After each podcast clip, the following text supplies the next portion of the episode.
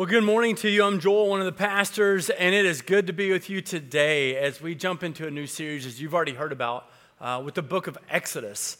And we get to explore what that really means. Uh, but I, I want to first, before I jump into that, we're going to jump in really fast, really hard. Um, I am, if you know me at all, I'm covering an entire chapter of the Bible today. So that's like, okay, crazy. Um, so get ready. We're going to run really fast, but I'm excited to see what God is going to do in this series. But I want to first say thank you. I want to say thank you because if you uh, don't remember, we've been in this thing called a, a COVID pandemic the last year. And uh, things are, they're not, they're not back to where uh, they, they, they should end up. But at the same time, I want to say thank you because the way that you have responded and the way that um, even those, when I get an email or whatever about, hey, you, you handle yourself so well and you do it respectfully. And you are modeling what it is to, to live in the tension um, of something that's very hard for a lot of people because it's hard for everybody. And even your, your response here in this place, I want to say thank you for the way that you've handled it and for what it's meant for us as a staff. Because even you, what you don't know is the way that you've handled it has given us greater courage to make some really hard decisions that we believe are godly. And um, I can't thank you enough. So thank you, thank you, thank you. It is such a joy. I've met, I've met in the last two weeks um, well over, I've met with over 30 different lead pastors in different settings. And in doing such, I am so grateful to be church with you. Um, I, I'm just so, so grateful. So I just want to say thank you for that. Book of Exodus, you ready? Get ready, come on. Get a pen, get a Bible, get your notes. Um, the reason the message notes are blank is because I really don't know how far I'm going to get. So good luck to all of us. Um, but get ready um, because we get to jump in to, I think, one of the most important books of the Bible. Uh, you have the first five books of the Bible, the Torah, and we're going to be able to look at the book of Exodus today Genesis, Exodus, second book in the Bible. Uh, some of you may know, broadly speaking, what this is really about. Some of you may know details, some may not know anything at all. Either way, it's okay. I will tell you that this is not a 100 foot view of everything where we're jumping in word for word, but it's not a 30,000 view either. It's probably about 5,300 feet. Um, and so there's going to be a lot of diving in here, um, and it's just going to be fun. And it's going to be either about a 12 week series or about a 12 year series. I don't know. We'll figure it out as we go, trusting God to work. Uh, in general, though, what you have is um, a desire from me to make sure you understand not just the details, but the movement of God here. And I have certain expectations as a father. If you're new, I have four kids, and one of mine, he's got a couple more years. He's out of the house because um, he'll be out of high school. And my house, that means my house is no longer an option at that point. Get out. Amen. Anybody? I even got clapping. That's awesome. Um, and so there are certain standards and expectations I have for my kids. This series really was built off of a conversation I had with my then 11 year old who I said, Hey, do you really understand what was happening with the Hebrews, the Israelites, and the people of God with Exodus? And I gave, him a, I gave her a summary, and she's like, That's the best I've ever understood it. I was like, That's why I'm a pastor. I felt good in that moment. And uh, I said, You know what? Everybody needs to understand it at this level. So I expect everything you're hearing, I expect my kids, when they leave my house, to have everything that you're going to learn in the next 12 weeks understood and processed. That's not because I am a pastor, that's because I love the Lord and I want my kids to walk with Him. Um, and so that's where I'm coming from on this series and trying to really examine uh, why aren't we learning better from those who have gone before? and what do we really grasp of what all of that means for us? Um, you're going to learn very quickly about people who some were running to what God had called them to, some were running from something. So there's a difference in running from something and running to something. Uh, often people come to me, hey, I've got a job opportunity and I just want to get out of where I am. And often, if you're running from something, you find the same problems where you end up. When you run to something, it's because you know that it's something that God's called you to. You see the difference on that? Yes? Need some interaction today. Come on. Yes? All right, awesome. Um, and so we're going to learn about people who learn what it is to run to what God has called them to. And we're going to also learn about the responses of those who are running from something. And uh, we had the opportunity to do all of that.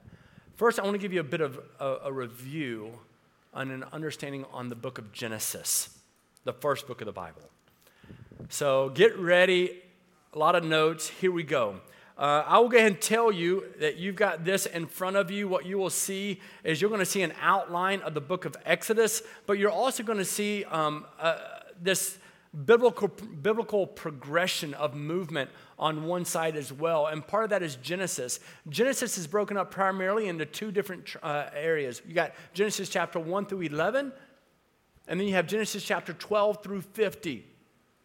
Genesis chapter 1 through 11, a simple way to think about Genesis 1 through 11 is God and his creation and new beginnings. You also have things like um, creation, you have the fall, you have sin entering the picture, you have the flood, you have these different components, but it's new beginnings with uh, a new creation. You have a, um, a, you have new covenants. You have a new family. You have all of these new beginnings that are taking place, and you also have a very quick, quickly established pattern of of people being, um, I would say, hostile toward God. Genesis chapter 12 through 50, what we have um, in Genesis chapter 12 through 50 is really a, a family, Abram's family, and how God is going to redeem others even in the midst of a broken and a hard and a sinful world. So we're going to be able to, to see that also. Um, sadly, um, sin entered the picture very quickly, we know, in the garden, and it was a repeated pattern over and over and over again. Even in what we find in Genesis chapter 11 that is important for us is you have something called the Tower of Babel. The, the nations were starting to prosper, um, and as they started to prosper, they wanted to do more and more for themselves. They wanted more and more glory for themselves. By the way, that's been happening throughout every generation since the beginning of time. Every great, every great society, somewhat a very general way of thinking about it, begins with two primary understandings a need for God because they're hurting, but also a desire to further self. And so, as a society begins to call out to God and He begins to answer prayers, they typically begin to advance and do better for self. But as they begin to do better for self, they have less of a need for God, they think. And so then they step away from God and then they want to receive more glory for self and more of their own desires. Welcome to the United States of America, right? It's over. There's no surprise what's happening because we see it from the beginning of time. And we saw, even in Genesis, you see it repeated over and over, and you see it in Exodus, and you see it more and more and more. And so they're wanting, they, they discovered these things called bricks that they can make, right? And they started building all these cool things, and they started building this tower, and they're like, we're going to lift it up to the heavens and look at what we're going to do. And they wanted every, they wanted to make a name for themselves rather than giving glory to God. That often happens, by the way. We get distracted by wanting to make a name for ourselves rather than giving glory to God. And so, wanting to make a name for themselves, they wanted to build this city and a tower in order to do so. So, what God did is said, No, I'm going to confuse your language, I'm going to scatter you all over the earth. So, you have this mass dispersion that's taking place because He says, No, it's not about your glory, it's about my glory. God then chooses one person by the name of Abram whose lineage ends up leading to the formation of the Hebrews, to Israel. That's what he ends up leading to. Um, and through that nation, God would resolve to bless all the families of the earth. And that's when that family is being established. It tells us that in Genesis chapter 12, verse 3. There's that break Genesis 1 through 11, verse 12 through 50. And so we're going, we end up learning a lot about Abram and all that he did. Um, to fast forward a lot because it is a study on Exodus, not Genesis, um, I'll tell you that um, Genesis really is concluding with Abraham's grandson Jacob leading his family to Egypt. Um, now you have Abraham and then you have Isaac and then um, his son Jacob. Jacob had many sons. His 11th son was another one that you'll know the name of by the name of Joseph. Okay, so here what we see happening is Jacob's, uh, he, he takes roughly 70 people to Egypt. Over the course, there's about 400 years between the end of Genesis and the beginning of Exodus. And in the midst of that, and by the way, I want to make sure you know this we don't know truly how long they were in captivity. We know how long they lived there, the people of God. We don't know exactly how long they were in captivity. They didn't start in captivity. So I want to sometimes that's confusing for people. Let me go ahead and throw this out as well that the, that the people of God didn't build the pyramids. That was probably a thousand years prior. Like we, we, we confuse these things and we just start lumping everything together. They did build a lot for Pharaoh and for, the, for Egypt, um, but they didn't do that. Um, but here, what we find is Jacob goes with about 70 people, and over the course of about 350 to 400 years, they multiplied till we know in the Bible over 600,000 men, so we think roughly 2 million people in 400 years. They're like rabbits. Like they're, they're from West Michigan. Like they're all, man, that's some multiplication.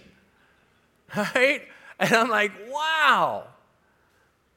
But God says He's going to bless, and so that's what He ends up doing. And He says, I'm going to use your lineage, Abram. And He makes a covenant with Abraham and says, This is what I'm going to end up doing. Also, in this same journey, we find a guy by the name, with, as I mentioned before, Joseph, Jacob's 11th son. Um, maybe you already know the story here. I'm not going to get into it because it's in Genesis. But Genesis uh, tells us the story of Joseph where uh, his brothers don't like him very much at all because he tells them a dream about how he's going to rule. They're like, no, you're not. They throw him in a pit, end up selling him into slavery. He is then purchased. He ends up serving Potiphar. Um, and over the course of time, Potiphar trusted him more and more. He rose up even in that area. But Potiphar's wife tried to seduce him. Joseph said no. But then Potiphar's wife accused him of it anyway, and so then he's thrown into prison in Egypt. And then by interpreting a dream, he raises, uh, he, he is lifted up to become second in charge in Egypt because God had promised this. Listen, the world can do nothing to keep God from fulfilling a promise. It's remarkable. And we see this unfolding so that we're by the end of it, what we uh, understand the last verse of the last chapter of a book that's all about new beginnings and all about creation ends with death. Last verse, last chapter. And it tells us in that very thing, it says, So Joseph died, being 110 years old. They embalmed him and he was put in a coffin in Egypt. Now, in Exodus chapter 1, verse 6 is going to reference that, but you have hundreds of years that's happening between Genesis and Exodus. The actual Exodus book is written over the course, it's summarizing about a 40 year period. About a 40 year period for us there. And as we're looking at the book of Exodus, you will see here on one of the resources, we're going to give you a few different resources throughout this series. Again, it's a resource that I, this is the kind of material I expect my kids to know when they leave my house. So we're going to be giving you those types of resources um, that we are developing to make sure that you can have a, at least a clear understanding of the bigger picture of what God is doing. Um, book of Exodus primarily, it's 40 chapters. I would say it's broken up into two. I actually, the majority of scholars say two different sections, chapters 1 through 18 and then 19 through 40. I think it's primarily four uh, different sections. Um, what we have in Exodus chapter 1 through 18 is important because um, you see the deliverance of the people of God. We all need deliverance. We all need deliverance. You're going to see the deliverance of God and how all of that unfolded. And then you're going to enter into some really uh, Mount Sinai and covenants with God, um, even the giving of the Ten Commandments in Exodus chapter 20. In Exodus chapter 20. Um, have I covered enough material yet? I, I, feel like, like right now inside, I feel like I'm a little hamster on a wheel. I'm just running. Um, so I don't know if we'll make it through the end of the chapter, but we'll do our very best as we keep pressing forward here. Um, the Exodus really means the Exodus. It's the exit of the people of God out of Egypt. Uh, but the very first chapter, very first verse in Exodus, chapter 1, as we turn over to that, it says, These are the names of. And that's another partial meaning for it, that these are the names of the people who came to Egypt, the people of God.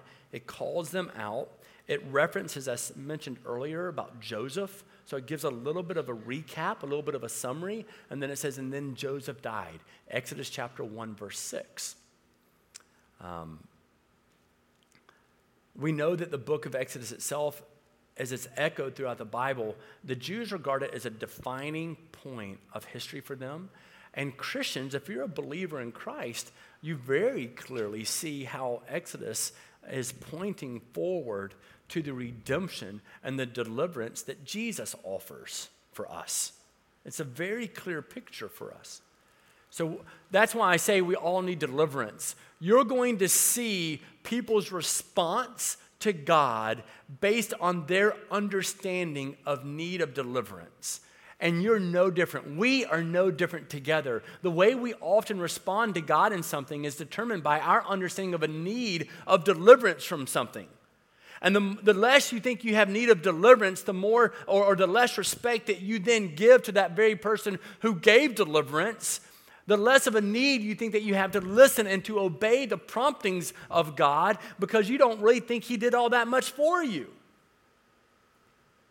And so you see mistake after mistake after mistake that's being made primarily because people forgot their need of a Savior. We all are in need of a Savior. And so here, very quick, quickly, we see just a reminder hey, and now Joseph died, all his brothers in that generation, but very quickly they forgot all that God had already done.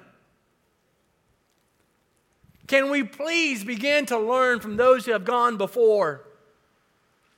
And I get it. I, I, tell people in leadership all the time I'm like, listen, a lesson told is learned for a day, a lesson learned is for a lifetime.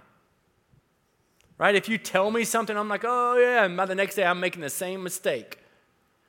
And sometimes it takes us having to learn it. I am so glad that we're also going to see a God who is remarkably patient. Anybody else out there grateful for a patient God? Right? Because like second chance, third chance, fourth chance, fifth chance, and he is so patient with us. We're going to see that throughout the book of Exodus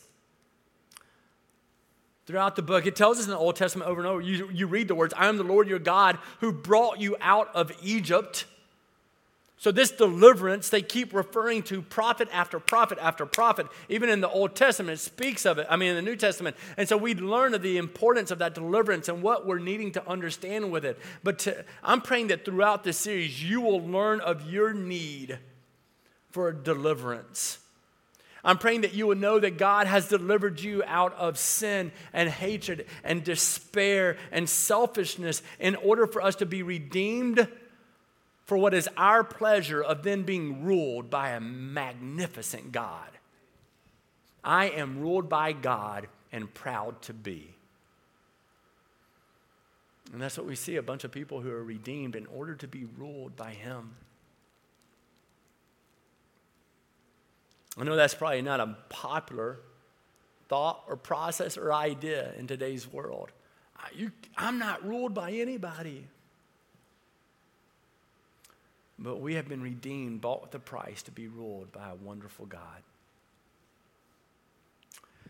Every one of us, this is part of my prayer as well, every one of us needs to have an exodus, this understanding of a need of deliverance from the bondage of sin by God's grace. So we just did the Outpost series the last six weeks, wanting you to be able to speak to that deliverance that you've encountered, that transformation that you know in Christ Jesus. We've all been born, we will all die, but we also, just as Nicodemus did in John chapter 3, we need to have a second birth. To be born again in Christ, delivered from our sin. So here we are jumping into a book that was literally occurred just over probably 3,500 years ago. With the same themes relevant today. The same thing's relevant today. Paul, even in, in 1 Corinthians chapter 10, just something for you to write down, don't need to turn there. Paul referenced, he warned against idolatry. In order to do that, he went back to Moses and all that happened in Exodus. He says in 1 Corinthians chapter 10, he, he's talking about this, and I want you to be, um, I don't want you to be unaware that our fathers were all under the cloud that passed through the sea, were, that, that, and all were baptized into Moses in the cloud and in the sea, and ate the same spiritual food. He keeps talking about this, and he says, um, 1 Corinthians 10 6, now these things took place as examples for us, that we might not desire evil as they did.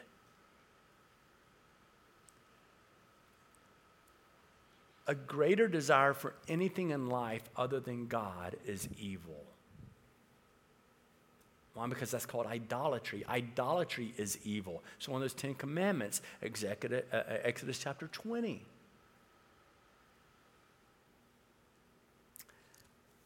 And so we want to be able to learn from these very things. Um, as we're looking at this, um, let's just go ahead and try our best to walk through chapter one. Um, one of the ways that I also process um, the entire chapter is um, people, prosperity, and a big problem. Exodus chapter 1, it speaks first about the people. It speaks about their prosperity. They continue to grow and to multiply, but then you have a big problem that comes on the scene. And that's a new Pharaoh who is not like previous Pharaohs, who is fearful of a lot of things. And we're going to better speak about that. But these are three, this is a simple way of thinking about chapter one as we walk through this. In cha- uh, verse 7, if you would read along with me in verse 7, it says, But the people of Israel were fruitful and increased greatly. I already told you 70 to a couple million in 400 years. They multiplied and grew exceedingly strong, so that the land was filled with them. And there arose in verse 8 a new king over Egypt who did not know Joseph. He had forgotten those stories, he had forgotten all that God had already done before. And he said to his people, Behold, the people of Israel are too many, too mighty for us. Come, let us deal shrewdly with them, lest they multiply. And if war breaks out, they join our enemies and fight against us and they can escape the land. So he starts to live. Here's a new leader who lived in fear. It doesn't tell us of anything that the people of God, the Israelites, had already done against him that was, that was poor. In fact, the reason he didn't want to lose them primarily is because when you have that many people around, you don't think that impacts your economy. You don't think that that helps you financially and in other ways. It, it helps tremendously but he's starting to grow fearful. And, and it's one of the themes that we see here continual. Um, in order to be delivered, we need to know what we fear. What do you fear? Because fear has this way, uh, there, uh, there's a lot of us who fear certain things, and we often, we're going to learn from the Pharaoh how he responded to fear. The very first way that the Pharaoh responds to fear is he wants to control the people. We do no different. When we're fearful of something, we often want to control. A lot of people, you may uh, be scared of, of, of, of your own, of losing your own health. And so as a result, there's a lot of things that you don't do because you want to make sure you stay safe. Oh, just hit me. I wish we would pray for God's will more than we do safety and comfort. Have you ever noticed that? how we pray for safety and comfort and prosperity far more than God's will. Listen, Scripture's clear. I, did you know that sometimes I actually pray for persecution? Not for self, but for the church, because Scripture's clear what happens in the midst of persecution. What happens to the church? It grows. So then it's just a matter for me of what's more important to me the kingdom of God growing, which I know is for eternity or a temporary life here on earth, so that I can be comfortable. Our job, our responsibilities are not to be comfortable and safe, it's to be surrendered to a God who has delivered us so that we are now ruled over Him for God's glory and God's purpose. That's why we exist. But here's a new leader who's like, he's so fearful. His first response, and some of you may fear finances, and so you want to control your finances. This is how we got to do it. Because what if I can't retire in time? And you know, I know Bible. The Bible says nothing about retirement, but by golly, I have to retire at this certain age and do nothing after that. And, and, and honestly, we need more 55 to 75 year olds passionate about the kingdom than ever before. You've got the time, often you have the resources. Let's dance together, okay? Let's do that. Are you in? Anybody in that age range? Because come on, anybody in that age range? Okay, great. There's four of us. I'll take four of you. God only needs, come on. Bunch of heathens, the rest of you, it's okay. God can deliver you too one day. So here's a guy who's so fearful, he wants to control everything. That's what he's wanting to do. He's wanting to control everything around him. And so he's like, oh no, here are all these people. We've already learned um, very clearly that God, no matter what, is going to keep his promises. So if God has made a promise, just stop getting in the way of it. God keeps his promises. But let me, let me go back real quick. It tells us that the people multiplied and grew exceedingly strong so that the land was filled. God kept his promise from Genesis chapter 15, friends. Gen- Genesis chapter 15, have no clue why I scheduled an entire chapter today. Um, Genesis chapter 15. Listen to this. It's very, very, just write it down on your sheet of paper there. It says, he, he brought Abram outside. This is when God is making a covenant with Abram. You got some of the covenants on here that are really important to me. Um, God's making a promise uh, or a covenant with Abram. He says, He brought him outside and he said, Look toward heaven and number the stars if you are able to number them. And then he said, So shall your offspring be. And so he believed the Lord and he counted it as righteousness. And then later on, verse 13, it says, The Lord said to Abram, Know for certain, that means without doubt. this is phenomenal. This again, Genesis 15, 13, but about 16. You got to go back and read this, okay? It says, Know for certain that your offspring will be sojourners, that means visitors, in a land that is not theirs, and you will, they will be servants there for 400 years. Why do we question the majesty of God?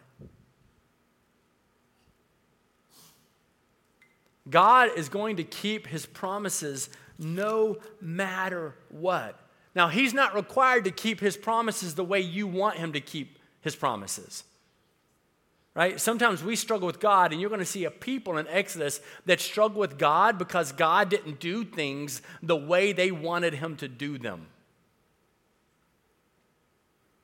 Right? Uh, we have fear, and so we're sometimes like Pharaoh, and we have fear, and so as a result of having fear, we want to control everything. But God doesn't have to keep a promise in the manner you desire in the way that you desire for it to be fulfilled. God is God, you are not. But we know that there's this new king who is coming up over Egypt. He doesn't like all of these people. He says, Behold, the people of Israel are way too many for us. Exodus chapter 1, verse 9. They're too mighty for us, so let's deal shrewdly with them. He wants to control, deal shrewdly with them so that they don't continue to multiply. He says, If war breaks out, they may join enemies. We don't want that to happen. And so, verse 11 tells us very clearly on the passage. Verse 11 says, Therefore, they set taskmasters over them. This is him controlling. So we're going to control all of it. We're going to set taskmasters over them to afflict them with heavy burdens. Surely that'll get things under control.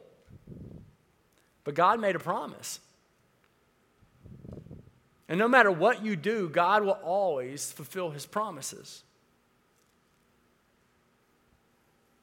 And so it says, yeah, they were more oppressed. Verse 12, it tells us the people were more oppressed, the more they multiplied, and the more they spread abroad. The presence of difficulty doesn't mean the lack of God's presence.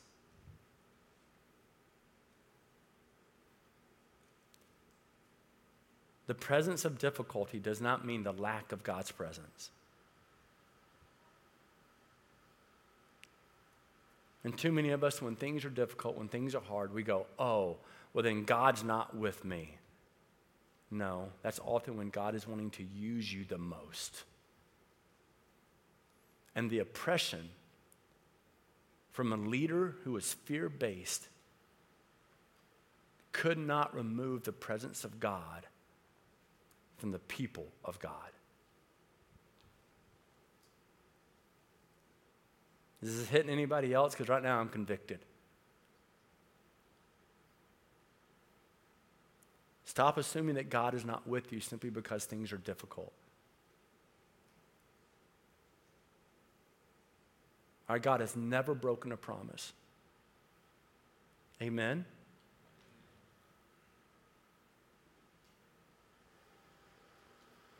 But the more they were oppressed, the more they multiplied, and the more they spread abroad, and the Egyptians were in dread of the people of Israel. They feared the wrong thing. They feared the wrong thing. They feared the wrong thing. It led to dread. So they ruthlessly made the people of Israel work as slaves, made their lives bitter with hard service in mortar and brick and in all kinds of work in the field and all of their work. They ruthlessly made them work as slaves. As slaves.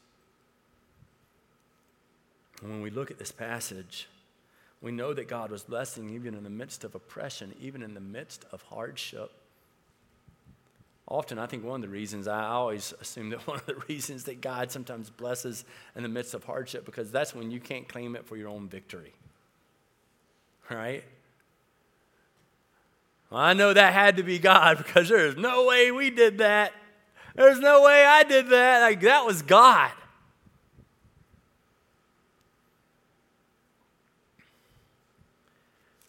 So here's a ruler who is fear based. He wanted to control everything. That wasn't working out. So he tried a new tactic. Still Exodus chapter 1. This is what we see. It says, In all of the work, they ruthlessly made them work as slaves, verse 14, and then verse 15. Exodus chapter 1, verse 15, if you would follow with me. It says, Then the God of Egypt said to the Hebrew midwives, so this is what's taking place. God went to the midwives of the Hebrews. Now, midwives typically are people who are barren. They could not have children or families of their own. That's how it worked. So he goes to them, knowing that he's in charge, and he goes to a couple specifically and he says, Go to all the Hebrew midwives, and every single time you're there and there is a boy, a male that is present, that is being born, kill him. It's not the only time that we see this very thing happening. We're going to be able to find out something very similar in Exodus chapter 4 we're also going to see something again very important in the last plague, Exodus chapter 12. But what we find here is this man who is just rooted. I mean, he just got fear dripping off of him. He wants to control everything, and then because he can't control everything, he's going to go to some other measures, and he tells these midwives, make sure you kill the boy. The Pharaoh ends up redefining good and evil based on his own interest. Now, this is big. To the extent that it was okay to murder innocent boys. 93% of people who have abortions do so basically because it's not convenient for them. Your self interest cannot redefine the will of God. Now, I will tell you, if that's been you in the past, God can redeem anyone at any time. God can free you from that. That's how beautiful and awesome our God is. But know this the Pharaoh's own self interest is what created this desire to redefine good and evil. His own self, like, oh no, I've got fear in my life. So he started rewriting what the will of God is. How, how have you done that in your own life? Have you, have you redefine good, good and evil because of your self interest, allowing that to be justified so you, you, don't, you don't have to obey the Word of God. Right? We do that with, that's why there's so much premarital sex today.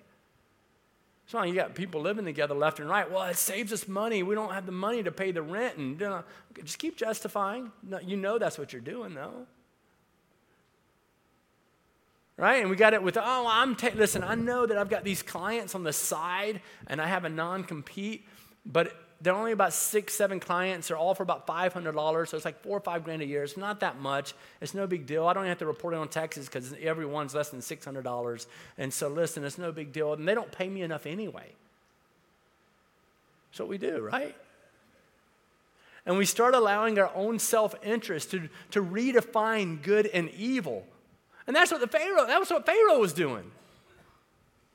He allowed his own self interest to start redefining the will of God. Again, welcome to our world today.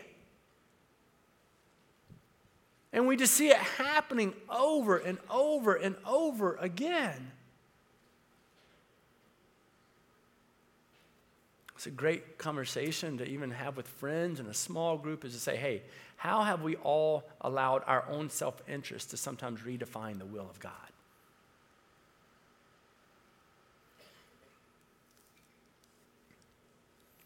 Continues on here. And it's remarkable to see because what we find is the midwives being instructed to kill all the boys. And it, verse 17 is something um, I'm going to ask that you play a game with me. I'm going to ask that you substitute. It says, but the midwives. That's how it begins. What, I, what I'm going to ask that you do is, I'm going to ask that you substitute the word midwives and put your name in there. So instead of when I say, but the midwives, you're going to say, um, but John, or but Greg, or but Melissa, or but Allison, or but Jane, or but Pete, or whatever your name is, okay? You good? You got it? Instructions clear enough? Good. First success right there. Here it is, verse 17. But the midwives feared God and do not, did not do as the king of Egypt commanded them, but let the male children live. But Lee would not do he feared the Lord, so would not do. But Bob feared the Lord. But Ty feared the Lord. But Michelle feared the Lord. But Allison feared the Lord, and so would not do anything. This is disobeying the most powerful person around, would not do anything that would contradict the will of God. Is that true of you?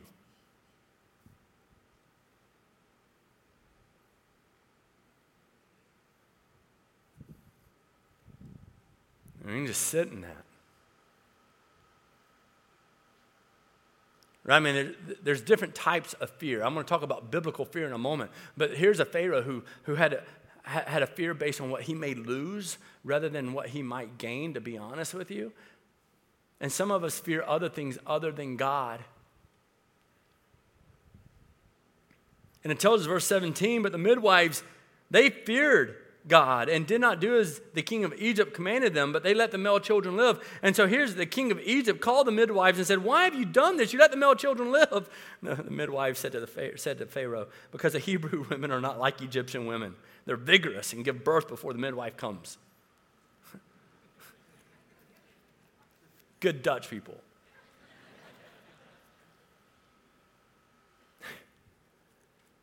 Uh, there's been too much made of the fact that they're like, oh, these people lie. That, how could they lie and then say that they fear the Lord? Um, here's what was taking place. It's very, very simple. Um, when a law of man tries to supersede the law of God, we must adhere to the law of God.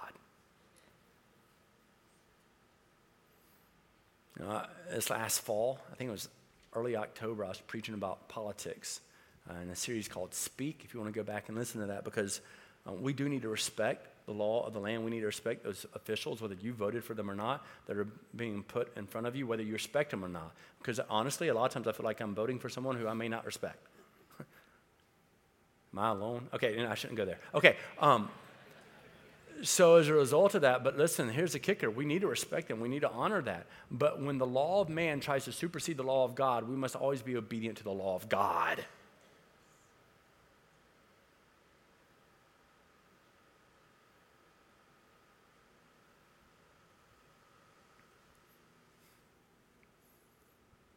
And I so appreciate what it says here about these, these midwives. Again, these are midwives, and this is even how God blesses.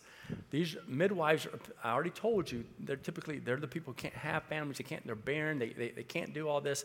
But then this is what it says. So God dealt with the midwives, and the people multiplied and grew very strong. And because the midwives feared God, he gave them families. You can't mess with my God, please. That's so good. It's remarkable to see how God is using even that, how God is working. Even in the midst of oppression, God is still working. Even in the midst of, of people trying to deny God, in the midst of them trying to take, take supremacy over God, God is still working. God is faithful. God will not abandon. We simply need to fear God, and sometimes we have the wrong understanding of fear. We already know that they feared God in a way, it says before that these people, they feared God in such an intense way that it says that the Egyptians were in dread of the people of God. Like they, like sometimes that's what we think fear is, but the biblical understanding of fear is not what we have made it today. So I want to, I want to end with speaking about this very quickly as we try to conclude with some of this. Um, in the Old Testament, it, fear of the Lord isn't about dreading God and Him punishing us. Can I make sure that we understand this, that we hear this? Right? Even, um, even the Gentiles, it tells us, um, Acts chapter 9, it, it talks about the, the, the church growing and all these things, and it says because they feared God. It was, a, it was a healthy thing. It says that they grew because of their fear of the Lord that they were built up. It says they were built up in, their, in, in the fear of the Lord. And so it's not, fear, fear isn't a matter of dread. In, in Hebrew, really the words that would signify the same are, are reverence. It's to have so much, it's, um, Jeremiah speaks to it. Um, the way that Jeremiah would speak to the fear of the Lord is jaw dropping awe. Like you're like, wow. I remember before I talked about, do you know your need of deliverance? Y'all remember that, right? Just please say yes. Make me feel good. Please say yes. Your understanding of deliverance is huge. Because when you know, the more the understanding you have of your need for deliverance from sin, from hostility, from brokenness, the more jaw dropping all you have toward God when you go, He saved me from all of it. Wow! If we could just have a little bit more awe of God and less awe of self.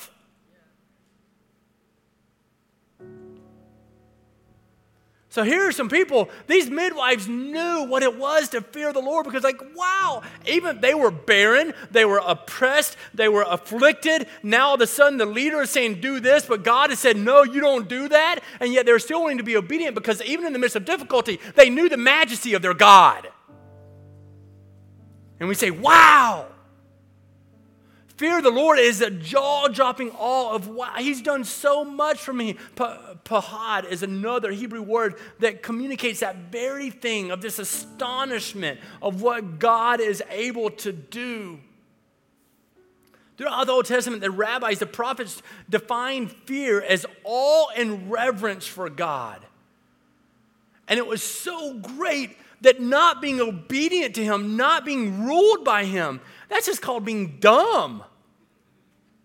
Truly. If you know your need of deliverance and you understand what God has done for you, to not want to crawl on your hands and knees before the Almighty and say, I am yours, I am yours, I am yours, is stupid. Because without that deliverance, you have nothing. You're following me on this, yes? You know I will say it again. Because we need to know that we have been delivered from every sin, from all hatred, from all hostility. For eternity, we have a majestic God, and I am in awe over the majesty, the supremacy, and the fulfillment of what God has done throughout the ages. And He will not abandon, He will not forsake, He will keep His promises. That's our God. I am in all of Him, and it is my pleasure to be ruled by Him. It is my joy.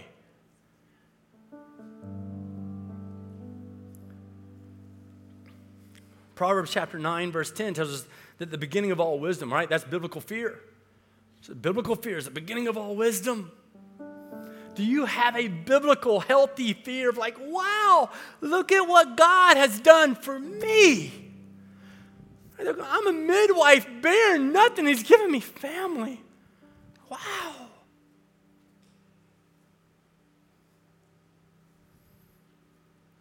I would define biblical fear as overwhelming awe.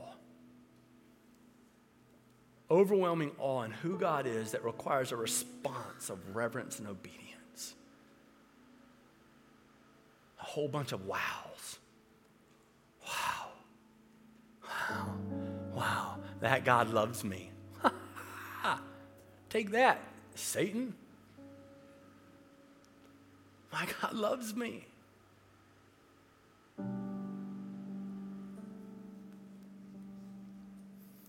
Question I never thought I would ask Will you step into biblical fear with me? Complete astonishment over a mighty God. Pharaoh wouldn't do it, he feared the wrong things.